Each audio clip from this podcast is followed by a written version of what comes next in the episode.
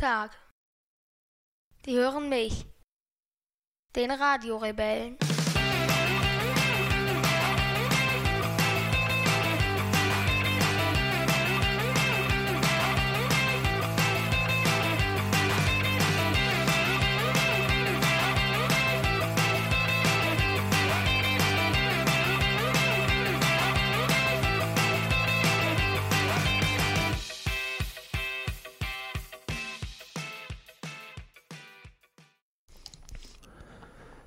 27. August, 22 Uhr und 28 Minuten. Herzlich willkommen beim Radio Rebell Podcast zur besten Zeit, wenn man in sieben Stunden wieder aufstehen muss. Das ist echt ganz schön spät. Ja. Und du bist schuld. Nein. Ja, natürlich. Wer denn sonst? Nein. Du. Wieso bin ich denn schuld? Keine Ahnung, weil du die Karte zerstört hast. Ja, das ist allerdings richtig. Wir waren die letzten 30 Minuten auf der Suche nach einer Speicherkarte aber ähm, hauptsächlich hat es so lange gedauert, nicht weil wir uns auf der Suche nach einer Speicherkarte begeben haben, sondern hauptsächlich hat es so lange gedauert, weil wir seit 48 Stunden gefühlt Reiseplanung Yamen betreiben. Da bin ich aber nicht schuld.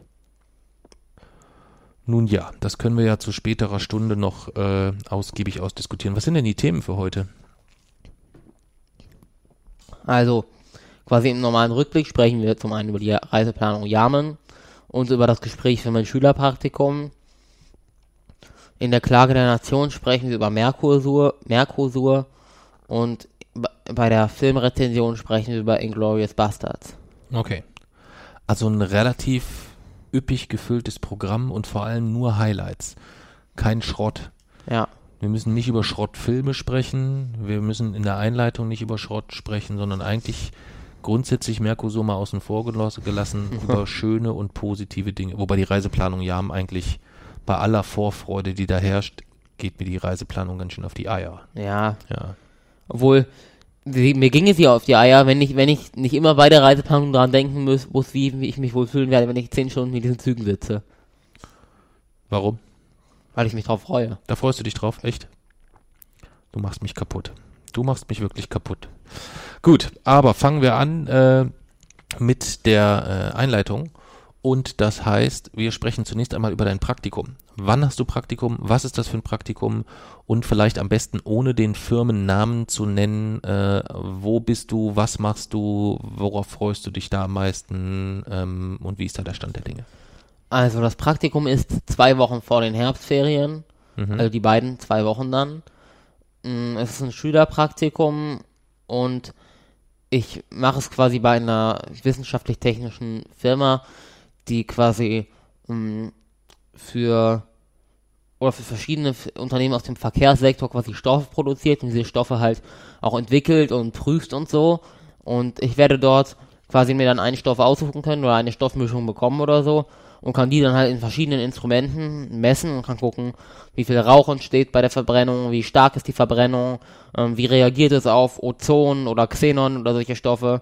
Und anhand dessen kann ich dann quasi eine Systematik dahinter finden, eine Formel dafür finden und kann dann berechnen, wie sich es halt bei verschiedenen Dosen verhält. Und damit kann man dann quasi gucken, ob es zum Beispiel für Züge oder so äh, machbar ist oder ob das nicht äh, gegen die Brandschutznormen verstößt. Ja, Hast du dir einen richtig spannenden Praktikumsplatz ausgesucht? Ja. ja. Während deine anderen Praktika äh, bisher ja, ich meine, die waren alle spannend. Du warst einmal warst du im, im, im Forschungszentrum selbst. Ähm, das war alles durchaus spannend, aber jetzt hast du wirklich dir mal einen Platz äh, über Vitamin B so ein bisschen besorgt, ähm, über den, äh, über den Leiter vom Forschungszentrum, wo du wirklich äh, wissenschaftliche Arbeit in der Praxis anwenden kannst. Ja. ja. Ähm, mit der kleinen Herausforderung, dass die Anreise dorthin etwas ja. kompliziert ist. Ja. Aber das juckt dich nicht. Mm, doch. Wie willst du es jetzt lösen?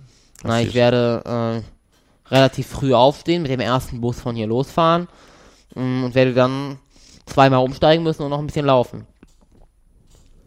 Und du meinst, das kriegst du hin, 14 ja, Tage lang? muss ich ja. Okay. Naja gut, du, ich, ich habe dich da ja als durchaus ähm, konsequent kennengelernt.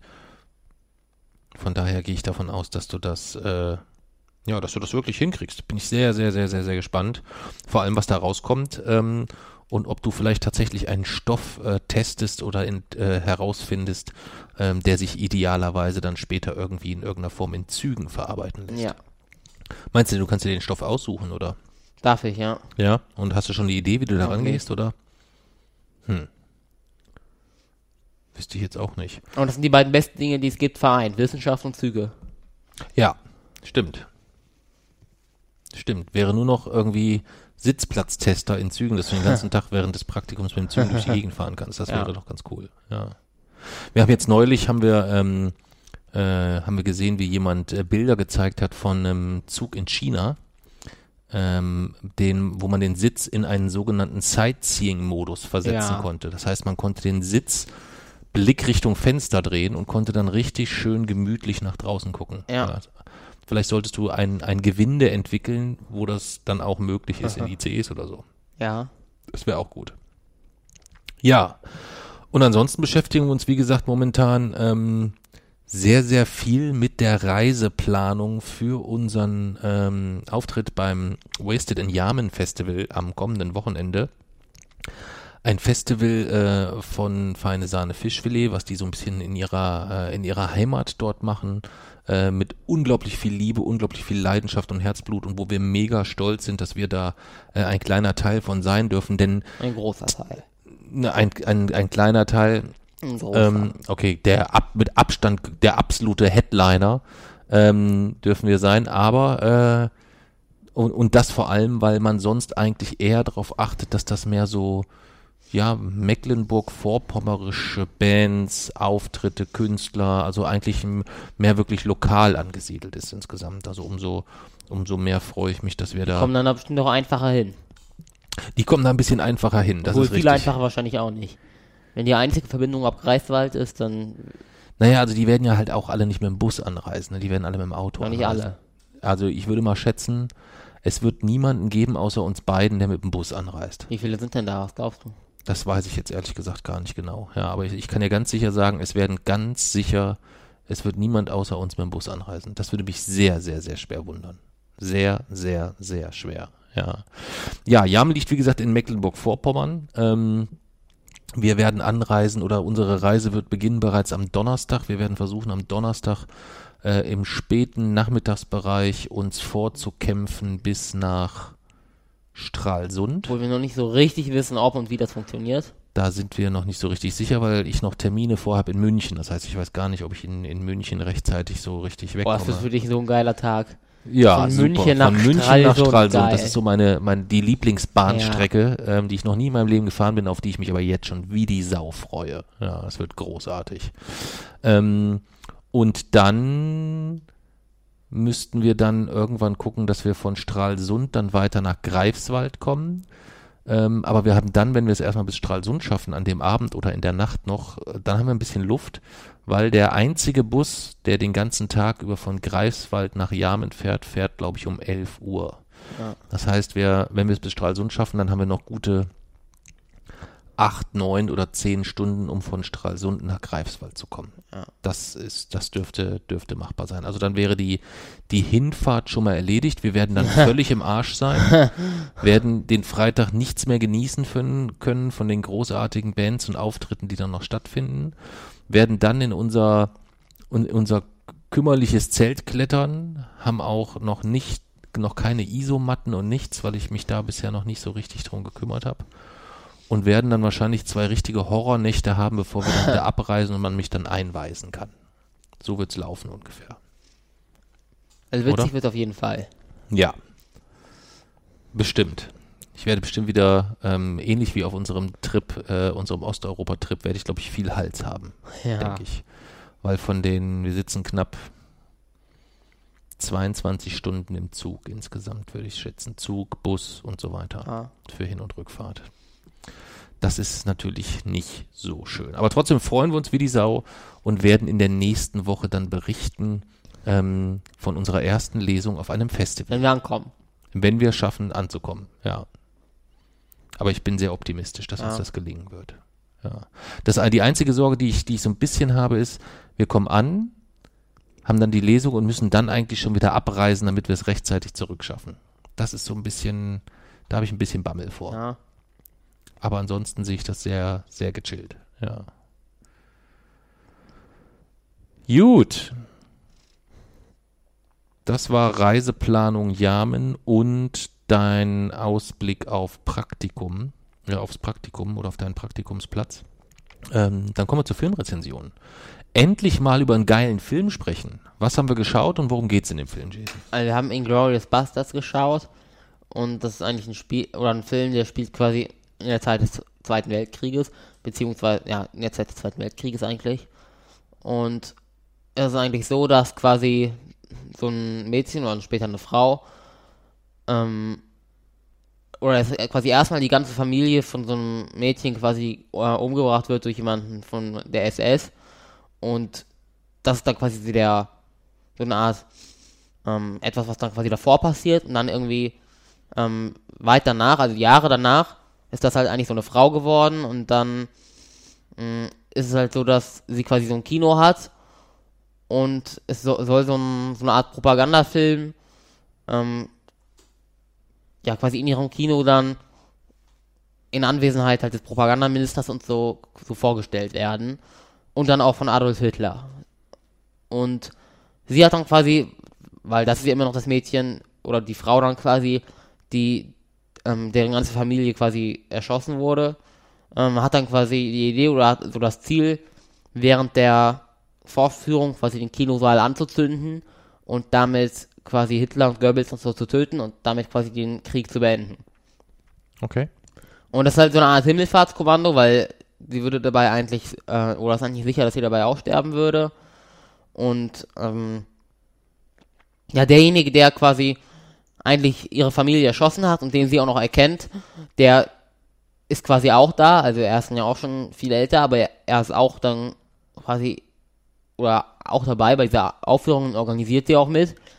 Und sie hat dann halt das dann so alles vorbereitet, wenn tatsächlich, dann kamen halt tatsächlich die ganzen äh, NS-Politiker und waren halt dann in diesem Kinosaal und äh, dann wurde halt dieser Film dort vorgeführt.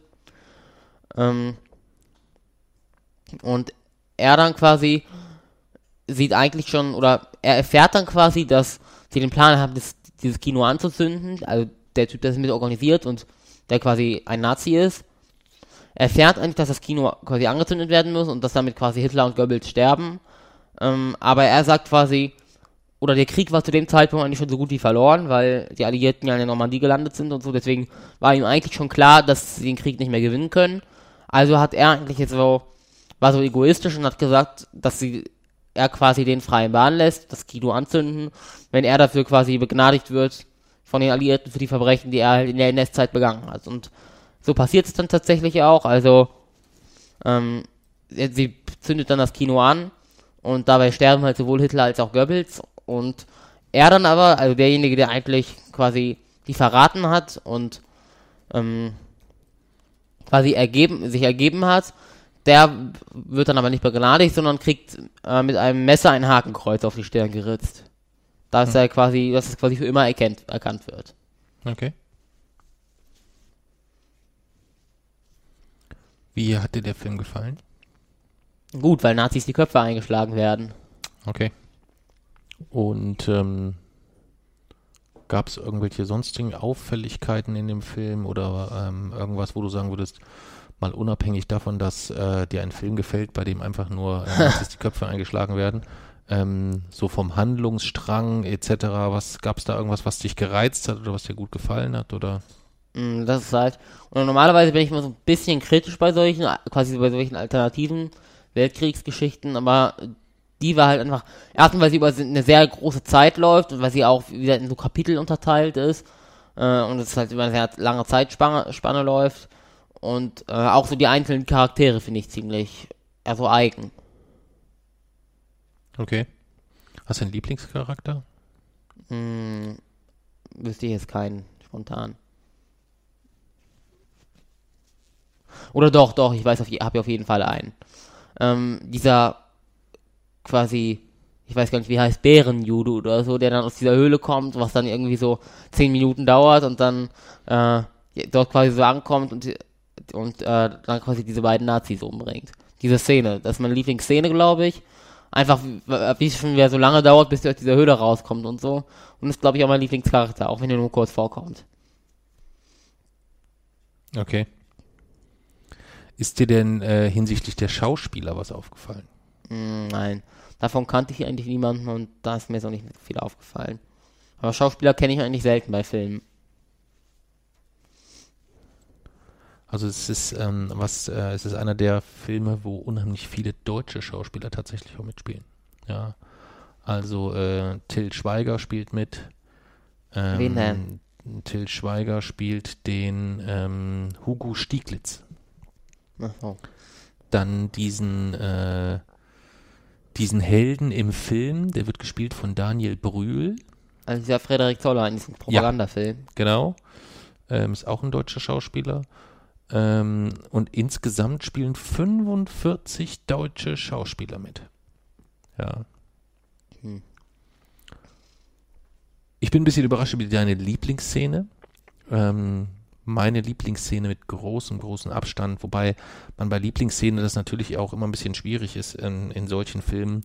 Äh, das ist ja nicht, weil man die dann besonders, ähm, ja, das muss nicht immer zwingend damit, sondern einfach in der Art ja.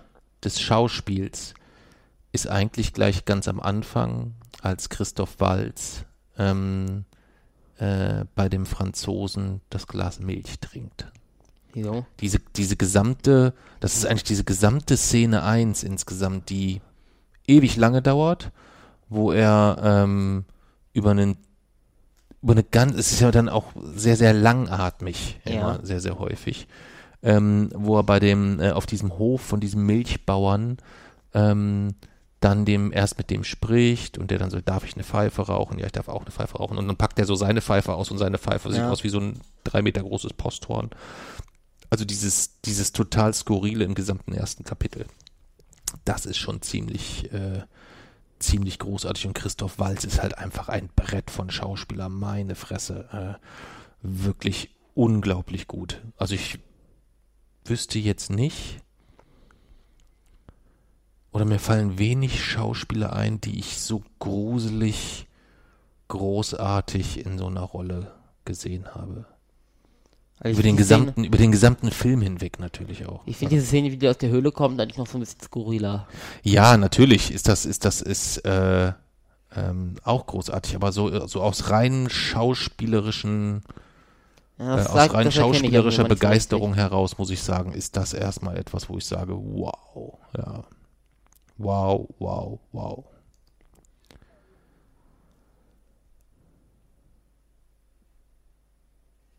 Der Film hatte in der Vorbereitung elf Jahre gedauert, habe ich gelesen. Das heißt, äh, Tarantino hatte den eigentlich gedanklich schon so im auf dem Schirm, hat sich dann aber doch nochmal dafür entschieden, erstmal zwei andere äh, Spieler dazu, äh, dazu zu schieben. Ja.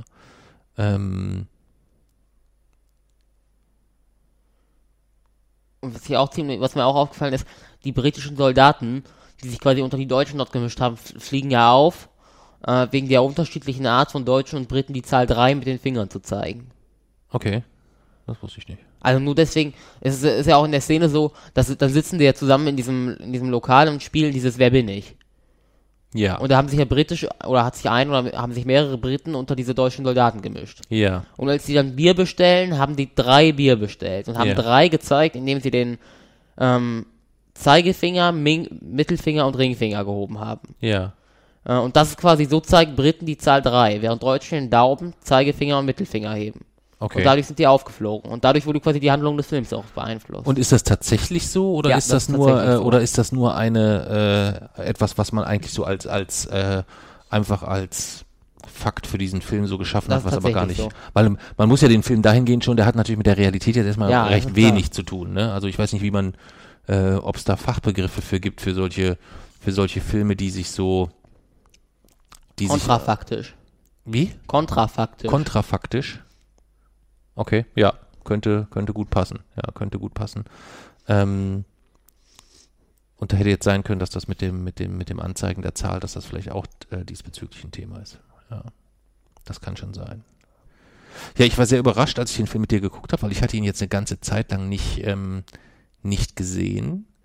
Ähm, und war dann doch wieder ganz schön begeistert, meine Güte. Auch die, die, die, die Story insgesamt hatte einfach irgendwie auch mal ein bisschen mehr Inhalt als sonst Tarantino-Filme, die eigentlich dann nicht immer davon leben, dass es eine, also so wie jetzt wie Kill Bill. Frau wird fast getötet, Frau macht Rache, alles klar, metzelt alles nieder, Filmende. Zwei Teile, vier Stunden Film, ja. Da ist da hier halt dann doch schon ein bisschen mehr, ähm, bisschen mehr Handlung und ein bisschen mehr Geschick drin. Das gefällt mir dann schon ziemlich, ziemlich gut. Ja. Ähm, weißt du denn, warum äh, Inglorious Bastards ist eigentlich falsch geschrieben, oder? Ja. Warum ist das so? Mm, ich weiß nur, dass es mir absichtlich äh, so falsch geschrieben ist. Okay. Weil das hatte mich so ein bisschen noch gewundert, aber ich habe es dann ehrlich gesagt auch nicht genau recherchiert. Müssten wir dann einfach nochmal. Und ist dir aufgefallen, dass ursprünglich war das, war in dem O von Inglorious, also in dem ersten O, sollte, es sitzt ja so ein Reichsadler drauf in dem Wappen des mhm. Films. Und ursprünglich war in diesem O ein Hakenkreuz. Okay. Aber wegen, aus rechtlichen Gründen quasi, musste das dann erst für die, quasi für die, für den Vertrieb in Deutschland, musste das Hakenkreuz entfernt werden und dann hat man es auch beim Verkauf in Frankreich und so entfernt. Und dann okay. war quasi der, wurde irgendwann der offizielle Name ohne Hakenkreuz. Okay. Ja gut, ist vielleicht auch besser so, ne? Ja. Gut. Kommen wir zu den Punkten? Ja, du fängst an. Hau raus. Du fängst an. Der Titel des Films wurde vom englischsprachigen Titel des Films inspiriert. Regisseur Enzo G. Calsterias 1978er Kriegsfilme The Inglorious Bastards. Wenn nach einer Erklärung für die Schreibweise des Filmtitels während einer Pressekonferenz bei den Festspielen von sagte Tarantino, ich werde das nie erklären. Und in der David Letterman Show sagte er später, das ist die Quentin Tarantino Rechtschreibung. Hm. Ist wahrscheinlich ähnlich wie dieser verdammte Koffer in Pulp Fiction. Ja. Das kann ich aufklären. Ja. Von den Zuschauern wurden drei Theorien angeboten. Bastard kann, kann von dem Wort Buster abgeleitet worden, ein Wort, das vom holländischen Bastard abgeleitet ist. Die ursprünglichen Busters waren hauptsächlich Personen gemischter. Die Rechtschreibfehler könnten bedeuten, dass Leutnant, nee, Lieutenant Aldo Rain, also von Brad Pitt gespielt, der in einer Familie von Hinterwäldern, Schmugglern und Moonshinern aufgewachsen ist, wenig Schulunterricht hatte. Die Wörter werden kurz in ihrer falsch geschriebenen Form auf seinem Gewehr gezeigt. Mhm. Tarantino hat den Titel auf dem Cover des Drehbuchs falsch geschrieben, das dann ins Internet eindrang, bevor die Produktion begann. Anstatt seinen Fehler aufzugeben, wählte Tarantino dann einfach die Schreibweise. Das sind allerdings alles nur Zuschauervermutungen. Hm.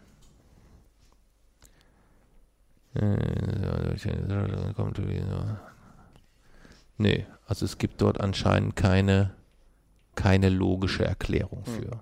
Ja. Ja. Kommen wir zu den Punkten. Fängst an? 91. 90. 90? Ja. Dann sage ich 91. Bei mir ist er etwas besser als Kill Bill, muss ich sagen. Wirklich? Ja, ich denke schon. Wenn ich so alles berücksichtige insgesamt, dann ist es schon. Ich, ich glaube, ich hätte sogar 93 gegeben, wenn ich Till Schweiger mitgespielt hätte. Ich, weiß ich nicht. Ich kann mit Till Schweiger nicht so viel anmachen. Das macht mich irgendwie, macht mich ganz verrückt. Ist, ist, das der beste Film bis jetzt, den du gesehen hast? Mit Til Schweiger? Nein, überhaupt. Ach so, um Gottes Willen. Ähm, ja, das ist der, äh, der Film, den ich mit, äh, nicht mit Abstand, aber den ich am besten bewertet habe insgesamt. Und hast du bis jetzt schon noch einen besseren gesehen? Naja, es kommen ja noch ein paar Filme, die wir noch gucken. Ähm, ja. So dass es schon durchaus sein kann, dass wir da nochmal punktetechnisch nochmal rangeraten. Ja, das könnte, könnte schon durchaus möglich sein. Aber für mich ist es jetzt erstmal einer der besten Filme mit 91 Punkten. Ja? Dann machen wir jetzt einen Sprung zum Mercosur-Abkommen. Ja. Worum geht's da? Was ist das Ganze erstmal? Fangen wir damit vielleicht an. Erklär mal. Ich habe noch nie davon gehört. Was ist das Mercosur-Abkommen? Also Mercosur an sich ist eigentlich erstmal eine quasi eine Freihandelszone oder ein Wirtschaftsverband innerhalb von Südaf äh, südamerikanischen Staaten. Also so wie es ungefähr, so wie es die EU in Europa gibt, gibt es halt Mercosur in Südamerika. Nun ist es so, dass die EU ist ja, oder die EU ist schon ein bisschen souveräner. Die EU hat ein eigenes Parlament, äh, kann quasi Gesetze, die für die Staaten oder die Mitglieder gelten, verabschieden, ähm, während Mercosur wirklich ein reines Wirtschafts, eine Wirtschaftskooperation ist quasi, die jetzt aber die Staaten volle Souveränität erreicht. Also Mercosur ist quasi so ein bisschen lockerer als die EU. Und bei diesem Mercosur-Abkommen geht es nun eigentlich quasi um eine gemeinsame Freihandelszone mit, also von EU und diesen Mercosur-Staaten. Und das würde eben bedeuten, dass quasi alle Zölle und alle Begrenzungen, Einfuhrbegrenzungen und so von quasi Mercosur und die EU wegfallen. Und das würde auch wieder bedeuten, dass quasi unbegrenzt exportiert und importiert werden kann. Ähm, ja, und dadurch die größte Freihandelszone der Welt entsteht. Okay. Das heißt, das ist ja grundsätzlich erstmal positiv. Grundsätzlich ist es ist ein geregelter, eine geregelte und offene Wirtschaft natürlich schon positiv, aber da gibt es halt dann doch viele, viele, viele Nachteile einfach an dem Mercosur-Abkommen, wie es nun besteht. Okay.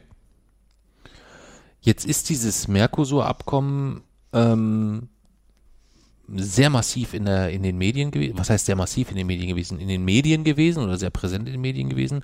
Das liegt daran, ähm, weil da alle so scharf drauf sind, dass das funktioniert jetzt oder, oder was ist da der Hintergrund?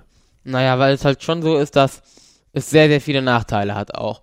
Also erst ist es so, dass immer Einfuhrbegrenzungen schützen natürlich auch immer so ein bisschen Einzelhandel und regionale ähm, Erzeuger quasi. Also kleine landwirtschaftliche Betriebe oder so werden durch solche Einfuhrbegrenzungen natürlich schon geschützt.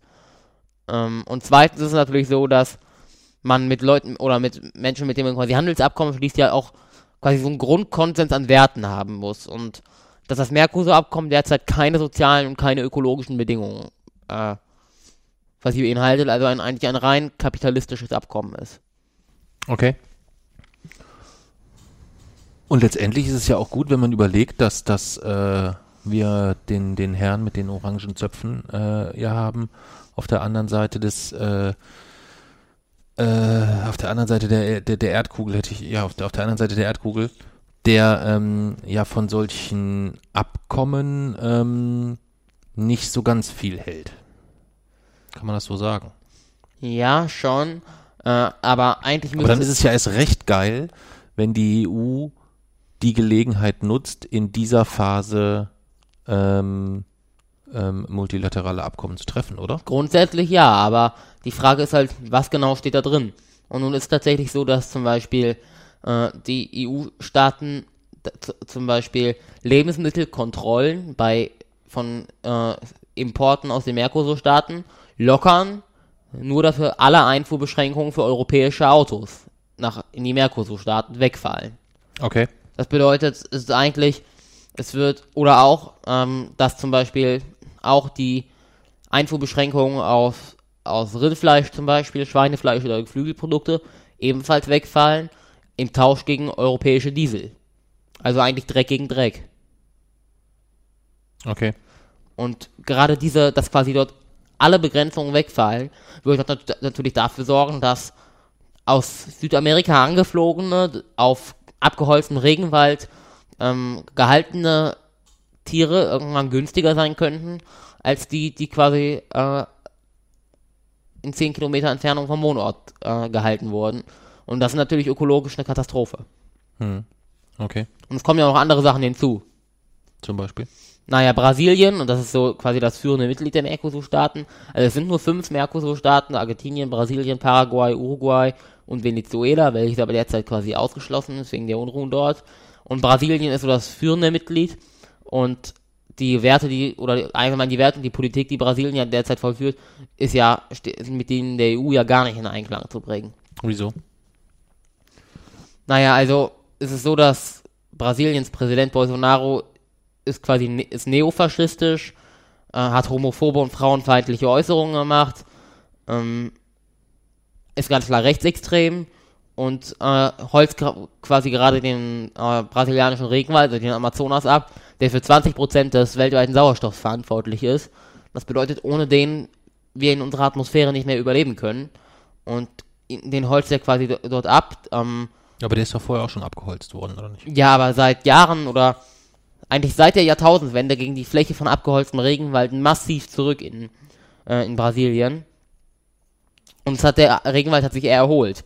Während 2019 eine radikale Trendwende quasi eingesetzt hat, weil jetzt wieder beschleunigt mehr Regenwald abgeholzt wird. Und dadurch, ähm, das ist so ein bisschen kompliziert, aber eigentlich wäre der Amazonas viel zu trocken, um überhaupt dort, dass dort Regenwald gibt.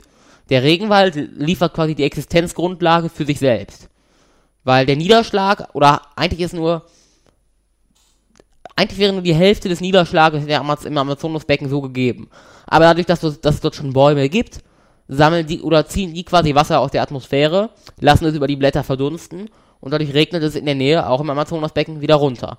Und dadurch ist das quasi eine Art Regenrecycling. Und dadurch kann die Wassermenge verdoppelt werden und nur dadurch entsteht der Amazonas. Und nur dadurch kann der Amazonas auch langfristig erhalten bleiben. Aber werden erstmal Bäume abgeholzt, wird damit erstmal begonnen. Dann kommt das sofort aus dem Gleichgewicht und es führt dazu, dass es Brandrodungen gibt, in denen Kohlenstoffdioxid freigesetzt wird. Ähm, es entstehen kahle Flächen. Diese kahle Flächen werden nicht von Bäumen, sondern von Gräsern erobert. Und diese Gräser können so, haben so gut wie keine Photosynthese. Das bedeutet, die Zukunft des Amazonas-Regenwaldes könnte eine, quasi die größte Wiese der Welt sein. Okay. Aber warum roden die das denn da? Naja, das sind also unterschiedliche Gründe. Also zum einen ähm, ist es, es wird es nicht staatlich berodet, sondern es wird quasi, ähm, oder die Regierung ermutigt quasi die privaten Unternehmen und das, dort zu roden. Das machen sie zum einen, ähm, um Fläche zu, zu gewinnen, einfach für für Rinder oder für halt einfach für Vieh, das dort quasi gehalten werden kann. Ähm, Brasiliens Regierung setzt es auch quasi zum als Abschreckung gegen die indigenen Völker in Brasilien an, die ja quasi im Regenwald leben und die ja auch Widerstand gegen die Regierung leisten, quasi als als eine Art Waffe. Ähm, ja, und dann ist es halt zusätzlich einfach diese zusätzliche Fläche, die man gewinnt, die dann für äh, andere Dinge, also zum Beispiel äh, Viehherden, Vieh, äh, Wind, ja, Viehherden quasi, aber auch für Palmölplantagen oder so verwendet werden kann. Okay. Ich habe gedacht, da werden nur Sojabohnen angebaut für die ganzen Vegetarier. Nein, die, tatsächlich ist ja so, dass die Sojabohnen äh, oder ein absoluter Großteil der Sojabohnen wird dann in, zu Tieren Tiere verfüttert mhm. und diese Tiere haben dann ein Fünftel des Nährwerts der Sojabohnen und werden dann gegessen. Okay. Also tatsächlich verbraucht man, steckt in einem normalen Rumpsteak um Längen mehr Soja drin als in dem Sojasteak. Okay. Hm. Bevor wir äh, über Mercosur weitersprechen, lass uns, ähm, lass uns kurz äh, einen, einen köstlichen Schluck von unserem äh, heutigen Malzbier nehmen. Das ist Andreas Malz. Und das Andreas Malz ist ein ganz besonderes Malzbier, denn das Andreas Malzbier war auch einer, äh, waren, Andreas waren 25 Prozent unserer ersten Lesung in Gelsenkirchen waren Andreas. Ja. Also der Andreas. äh, und ähm, umso mehr freue ich mich, ähm, dass er jetzt auch äh, einer unserer Stütz Unterstützer bei Steady ist ähm, und dort ein Paket gebucht hat, wo er unter anderem ähm, eine Malzbiertaufe äh, in dieser Folge bekommt oder in einer Folge bekommt. Ähm, und wir uns aber zusätzlich sicherlich auch irgendwann beim nächsten persönlichen Treffen, äh, was hoffentlich bald der Fall ist, dann auch mal wieder revanchieren können. Prost, Andreas. Ähm, dir alles Gute und vielen Dank für deine Unterstützung.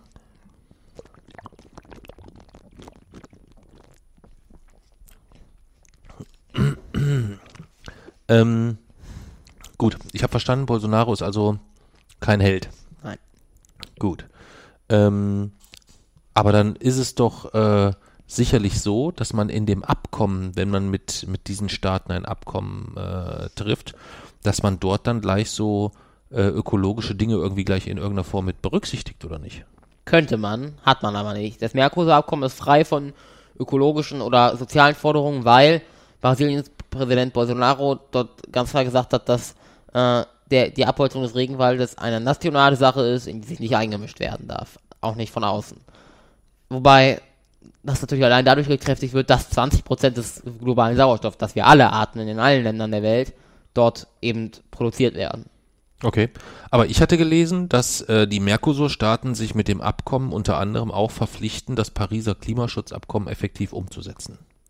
Bolsonaro, Brasilien ist gar kein Teil mehr des äh, Klima oder das äh, Pariser Klimaabkommen. Nein, nein, nein, aber dass sie sich, sie sind kein Teil mehr davon, aber dass sie sich trotzdem äh, verpflichten, das Pariser Klimaschutzabkommen äh, effektiv umzusetzen. Dieser Vertrag wird in, der, oder in dieser Form aber nie ratifiziert, ratifiziert werden.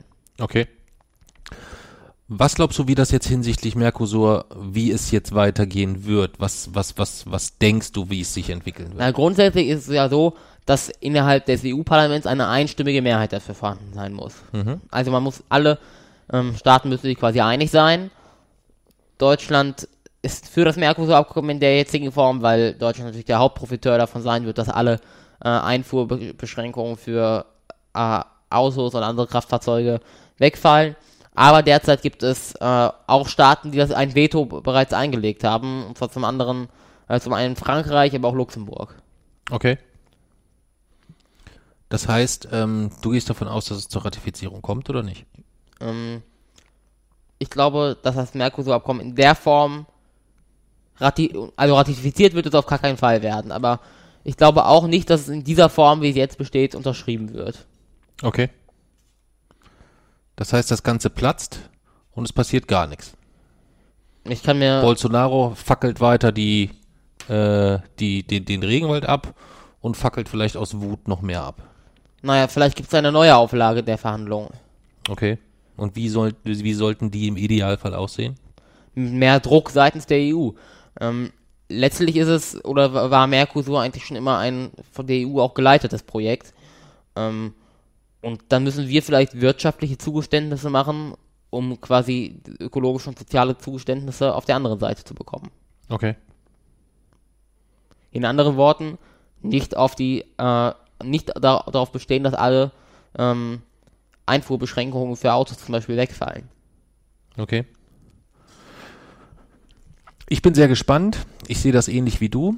Ich glaube, dass ähm, der äh, insbesondere durch die äh, durch die massiven Brände im Amazonasgebiet ähm, das Thema jetzt weltweit so auf dem äh, so auf dem Schirm ist und so im Fokus ist, dass der Druck durchaus dort so groß werden könnte, dass plötzlich äh, nicht nur Luxemburg, die Franzosen, ich glaube die Iren haben sich, glaube ja. ich, auch schon äh, äh, auch schon deutlich zu Wort gemeldet, sondern dass ähm, auch das eine oder andere weiter, weitere Land dort ähm, massiv den Druck erhöht, dass man dort schaut, äh, gegebenenfalls in eine in eine in ein neues Abkommen zu geraten oder ein, ein Abkommen neu zu verhandeln. Was ich halt glaube, was zur Problematik wird, das, was eigentlich passieren müsste, nämlich eine massiv radikale, vertraglich festgelegte Forderung, was Umgang Regenwald, Umgang Amazonasgebiet, äh, Umgang äh, mit den Zielen Pariser Klimaschutzabkommen etc. wird sich mit Bolsonaro halt nicht machen lassen der erste Satz egal nicht. was, egal wie, was man, was man gegebenenfalls ja. als, als, als Gegenpfund äh, mit irgendwie reinbringen könnte. Und es kommt ja noch hinzu, dass äh, quasi diese Forderung dem Vertrag selber widersprechen würde, weil es steht ja eben drin, dass zum Beispiel, ähm, dass zum Beispiel Rindfleisch, Geflügelprodukte und Schweinefleisch in mehr Massen importiert und exportiert werden. Und das selber, diese Forderung ist ja gar nicht kompatibel mit der Erhaltung des Amazonas-Regenwaldes, weil genau dort werden ja diese Tiere dann quasi gehalten. Hm. Also eigentlich müssten wir diese ganzen umweltschädlichen Produkte aus diesem Freihandelsabkommen komplett rausnehmen und die EU müsste sehr, sehr hohe Zölle gerade auf diese Dinge erheben. Ähm, oder ist halt wirklich dort so tiefgreifende Reformen durchzumachen, dass halt einfach klar ist, dass diese Tiere nicht mehr auf Amazonasgebiet gehalten werden. Dann kann man dort natürlich auch Zölle senken. Aber wenn man auf diese Weise nicht durchkommt, dann muss man eben auf wirtschaftliche Konfrontation setzen. Okay. Dann muss man Brasilien bankrott machen. Naja, aber ich glaube, meinst du, ist das in der aktuellen gesamtpolitischen Lage eine kluge Idee, sich die nächste Riesenbaustelle aufzureißen?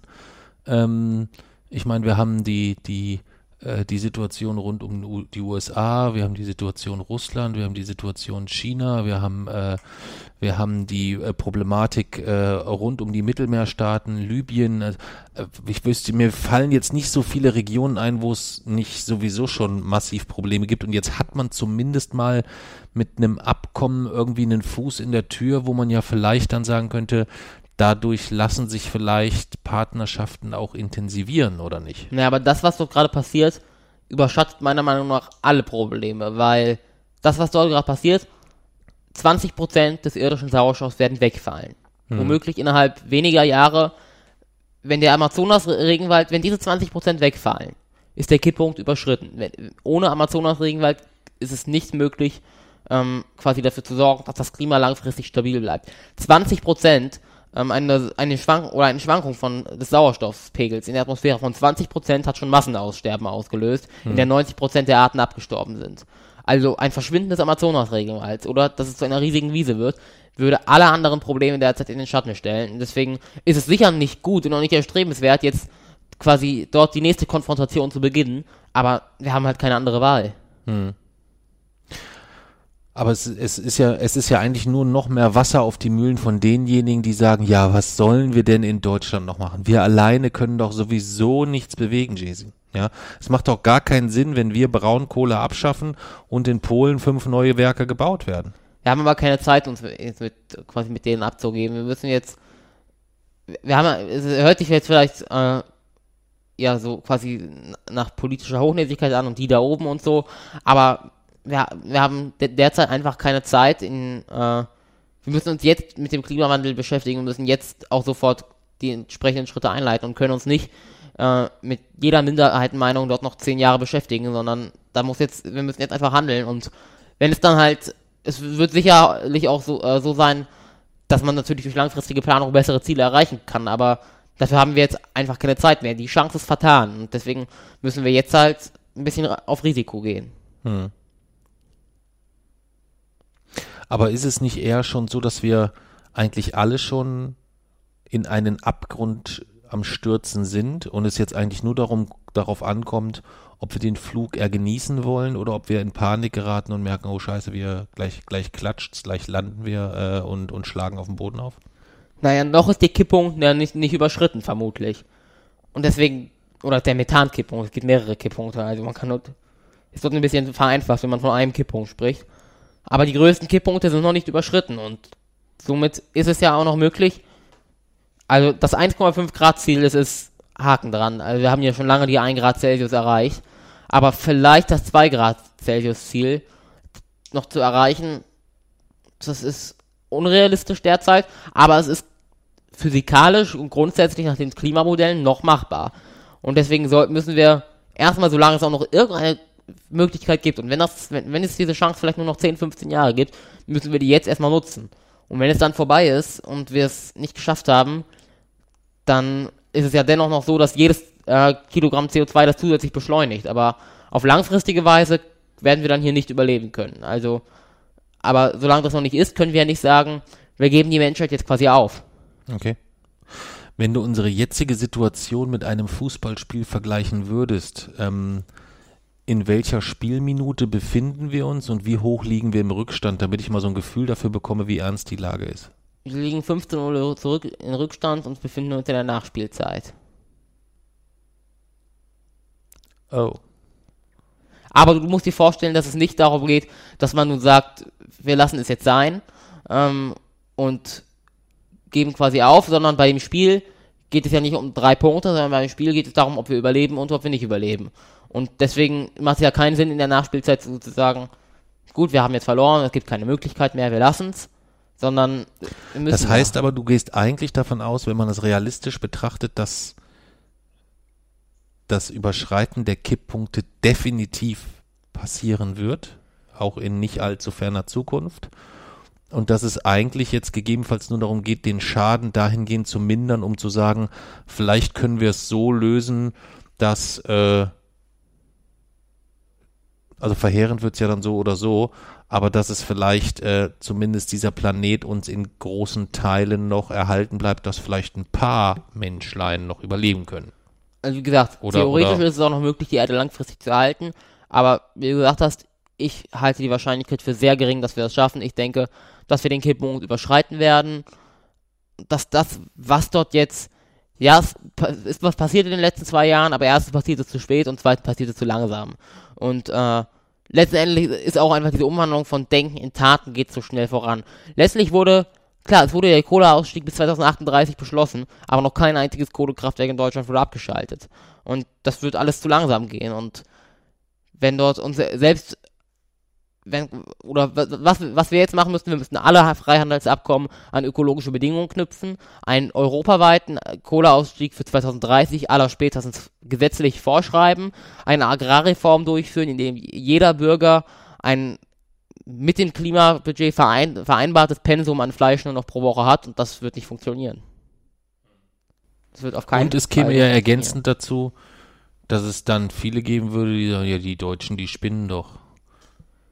Naja, aber ist ja schon so, sie können dann sagen, die, die Deutschen spinnen, aber letztlich würde es ja so sein, dass wenn wirtschaftlich nicht mehr funktioniert, dann können sie ja sagen, dass äh, wir spinnen, aber dann bekommen sie halt auch nichts mehr, äh, können sie nichts mehr importieren und werden sie auch nichts mehr äh, quasi exportieren können nach Deutschland, sondern Deutschland muss alle frei, die ganze EU muss alle Freihandelsabkommen mit allen Staaten so, an ökologische jetzt, Bedingungen knüpfen. Okay. Und dann werden sie entweder wirtschaftlich bankrott gehen, dann hat sich das Klimaproblem in diesen Staaten erledigt, oder sie werden sich den ökologischen und sozialen Bedingungen anschließen. Die wirtschaftliche Kraft Euro, hat Europa dafür, die europäische, europäische Binnenmarkt. Als Europäische Union, ja. Ich rede jetzt erstmal nur vom, von, von Deutschland. Du glaubst doch nicht allen Ernstes, dass das, was du gerade vorgeschlagen hast, dass du das ne, mit, mit, mit, äh, mit einem Salvini in Italien Nein. oder mit äh, Ungarn oder sonst irgendwas äh, oder mit den Briten oder äh, das kannst du doch völlig vergessen. Gut, aber auch diese Staat wird ja in einer gewissen Form von der EU abhängig. Sag mir mal ein Land, wo du eine realistische Chance siehst, dass das, was du dir vorstellst, gegebenenfalls äh, eine gesellschaftliche Mehrheit findet. Da gibt es derzeit keins. Gibt es derzeit keins, ja, sehe ich genauso. Wie, wie, gesagt, es wird, äh, es müsste aber, was, was funktionieren müsste, die EU ist immer noch insgesamt, oder ich sag mal, der europäische Binnenmarkt ist der größte, ist derzeit, der, ist derzeit immer noch die größte Freihandelszone der Welt, ist der größte gemeinsame Markt der Welt und ist das die wirtschaftlich stärkste Kraft der Welt. Und wirtschaftlich hat man auch immer eine soziale und ökologische Verantwortung. Und die EU und damit der europäische Binnenmarkt können, kann, können diese nutzen und könnte, selbst die USA könnte Europa mit, oder könnte die EU mit ökologischen und sozialen Forderungen unter, unter Druck setzen. Und einfach, und dann einfach tatsächlich damit drohen, dass es eben ähm, noch mehr, quasi noch mehr Einfuhrbeschränkungen auch geben wird. Und aber es würde, es wäre das wirtschaftliche Chaos. Das wäre das absolute wirtschaftliche Chaos, aber es ist immer noch alles besser als das, was dann kommen wird. Also theoretisch könnte die EU, erstmal müsste die EU natürlich mit inneren Reformen anfangen, das bedeutet die CO2-Steuer, aber dort werden 100 Euro pro Tonne CO2 noch nicht mal reichen.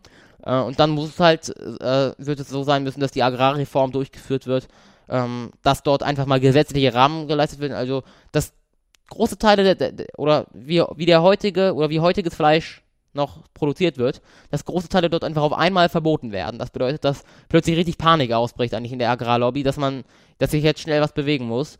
Ähm, dass dadurch dann quasi wird sie, dadurch wird sich das ja dann quasi verlagern müssen eigentlich oder die Versorgung bricht halt zusammen, dann ist es auch gelöst. Ähm, ja, und dadurch würde quasi, würde jeden Bürger wäre quasi ein Pensum an CO2, das bedeutet ein Pensum an Autokilometern und, ähm, und auch an Fleisch zugeschrieben, welches er hat. Darüber hinaus müsste man gucken, wie man das kontrolliert, aber es, es müsste, müsste, quasi eine eigene Exekutive geben, die für die Einhaltung dieser, äh, dieser Regeln sorgt, dass jedem Bürger halt einfach nur noch das zusteht, was klimaverträglich machbar ist, in ganz Europa, in allen EU-Ländern.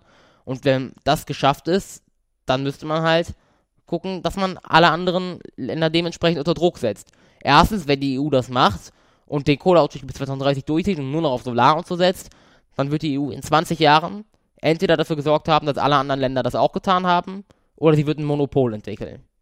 Weil langfristig Solarstrom ja viel, viel, viel günstiger als Kohle und viel, viel, viel effizienter als Kohle. Das bedeutet, alle Länder, die dann weiter auf Kohle setzen, werden untergehen. Hm. Das wäre das, was ich als EU-Kommissionspräsident jetzt machen würde. ich würde alle Freihandelsabkommen neu, ab, neu auflegen quasi. Okay. Wie würdest du mit Donald umgehen? Aha, wirtschaftlich unter Druck setzen. Hm. Die USA sind nicht die wirtschaftlich stärkste Kraft derzeit. Okay. Es ist der europäische Binnenmarkt. Okay. Ich werde ihn jetzt jeden Tag auch auslachen. Jeden Tag. Ja. Jeden Tag werde ich ihm und er hat gestern, äh, gestern hat er getwittert, dass ähm,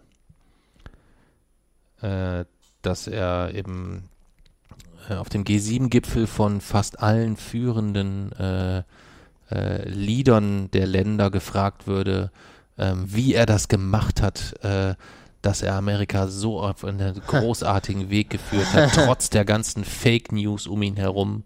Ähm, das wäre die häufigste Frage, die ihm gestellt worden wäre. und also, das, ist, das ist so unglaublich. Ich meine, der macht ja ständig Unglaubliches und man sagt ja ständig, also jetzt hat er es aber übertrieben. Ja, Grönland jetzt, kaufen. Ähm, ja gut, es kam ja auch zu einem zu einem Zeitpunkt, ähm, wo er wo er parallel ähm, er schafft es halt einfach ähm, die Taktung an Unfassbarem so mhm. hoch zu halten, dass du bei das ist ja fucking unfassbar Nummer 57 halt die 56, 55, 54, 53 und so weiter auch ruckzuck wieder vergessen ja. hast. Du kommst dort nicht hinterher. Das ist völlig ausgeschlossen. Ja.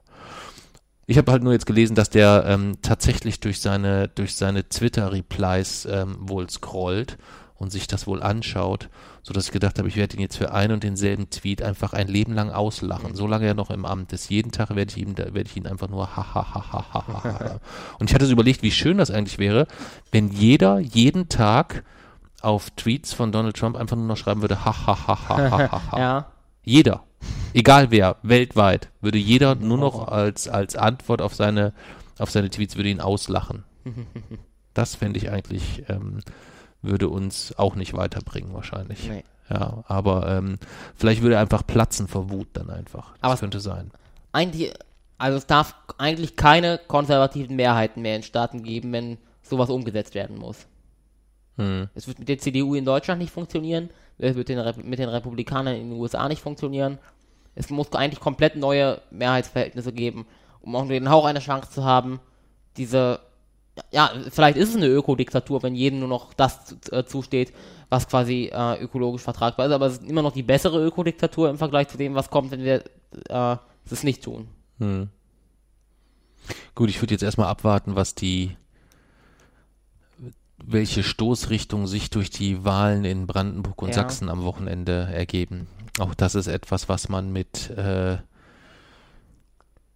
wo man mindestens ein Auge drauf haben sollte. Denn was auch immer dort rauskommt, und das ist ja eigentlich jetzt schon klar, es wird entweder eine, eine Kompromisskoalition, die es schwer haben wird, positiv zu punkten.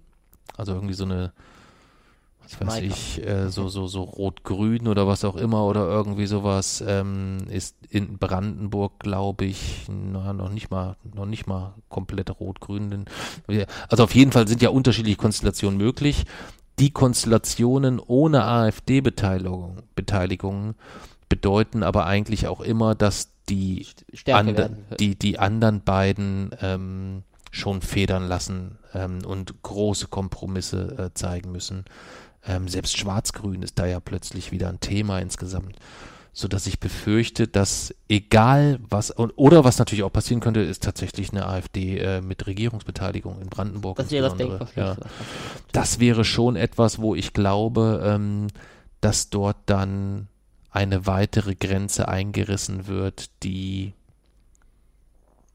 die Nachahmer äh, schaffen wird, ja. was auch immer da rauskommt. Heißt aber letztendlich, egal wie die Wahlen ausgehen, dadurch, dass die Tendenzen schon so klar sind, das wird ein meines Erachtens nach auch immensen Einfluss auf die Situation der großen Koalition in Berlin ja. haben. Obwohl es ja auch äh, sehr gut funktionierende Linksbündnisse gibt. Aus Rot-Rot oder Rot-Rot-Grün. In Berlin zum Beispiel. Ich glaube, dass die große Koalition den Herbst nicht überstehen wird. Du glaubst, dass sie noch nicht mal bis zum neuen SPD-Vorsitzenden halten wird? Ich glaube, dass die Große Koalition den Herbst nicht überstehen wird. Das glaube ich. Also ich bin mir ziemlich sicher, dass sie das Jahr nicht überstehen wird, aber ich kann mir auch vorstellen, dass dann erst mit Lauterbach oder so als SPD-Vorsitzender vorbei ist. Gucken wir mal. Gucken wir mal, gucken wir mal. Gut, das war ein wilder Ritt von unserer Reiseplanung Jam über dein Praktikum, über die Inglorious Bastards, das Mercosur-Abkommen.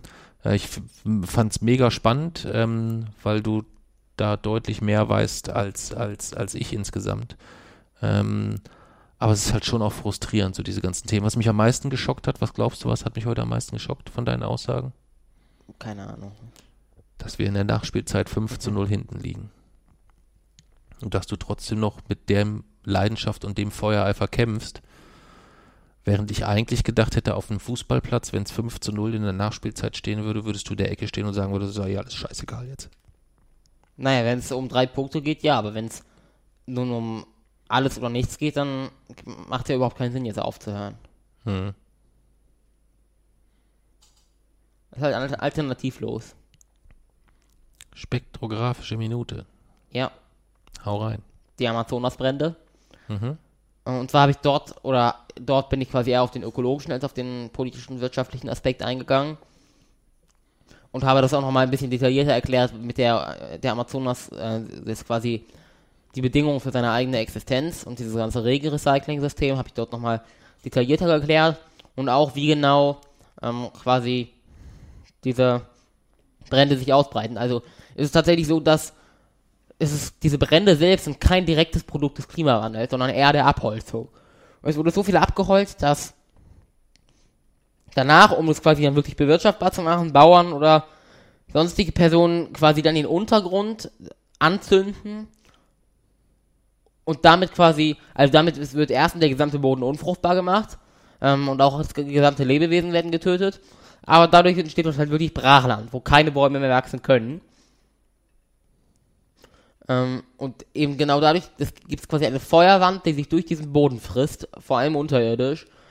Ähm, ja, und dort, das immer, immer wird das, was dort am schnellsten wächst, ähm, werden Gräser oder sonstige Dinge sein, die keine starke Photosynthese betreiben können. Und wenn die dort jetzt mal die Oberhand gewinnen können, dann wird es dort auch keine Bäume oder so geben können. Ähm, und genau dadurch wird die Photosynthese im Amazonas zum Erliegen kommen so gut wie 20% des weltweiten Sauerstoffs werden wegfallen. Die Atmosphäre wird sich grundlegend verändern und es wird ein Massenaussterben geben. Vermutlich so stark wie das Massenaussterben zur Zeit der Dinosaurier oder ähm, zur Zeit der Sauerstoffkatastrophe, als überhaupt das erste, kurz nachdem überhaupt das erste Leben auf die Erde gekommen ist. Also über diesen, über diesen Ausmaß sprechen wir gerade. Und eigentlich war es ja so, dass bei Massenaussterben immer so die dominantesten Arten haben es eigentlich nicht überlebt. Das war eigentlich immer so. Und wir wissen ja, wer momentan die dominanteste Art ist. Hm.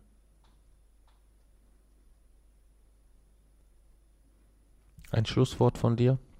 Nein. Was gibt's Neues rund um dein Buch? Gibt's da was Spannendes zu berichten?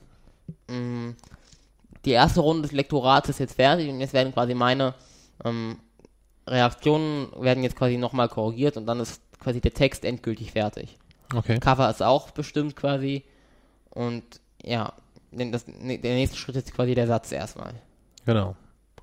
Und die Vorbereitung, die finalen Vorbereitungen des Crowdfundings. Ja, das Video. Genau.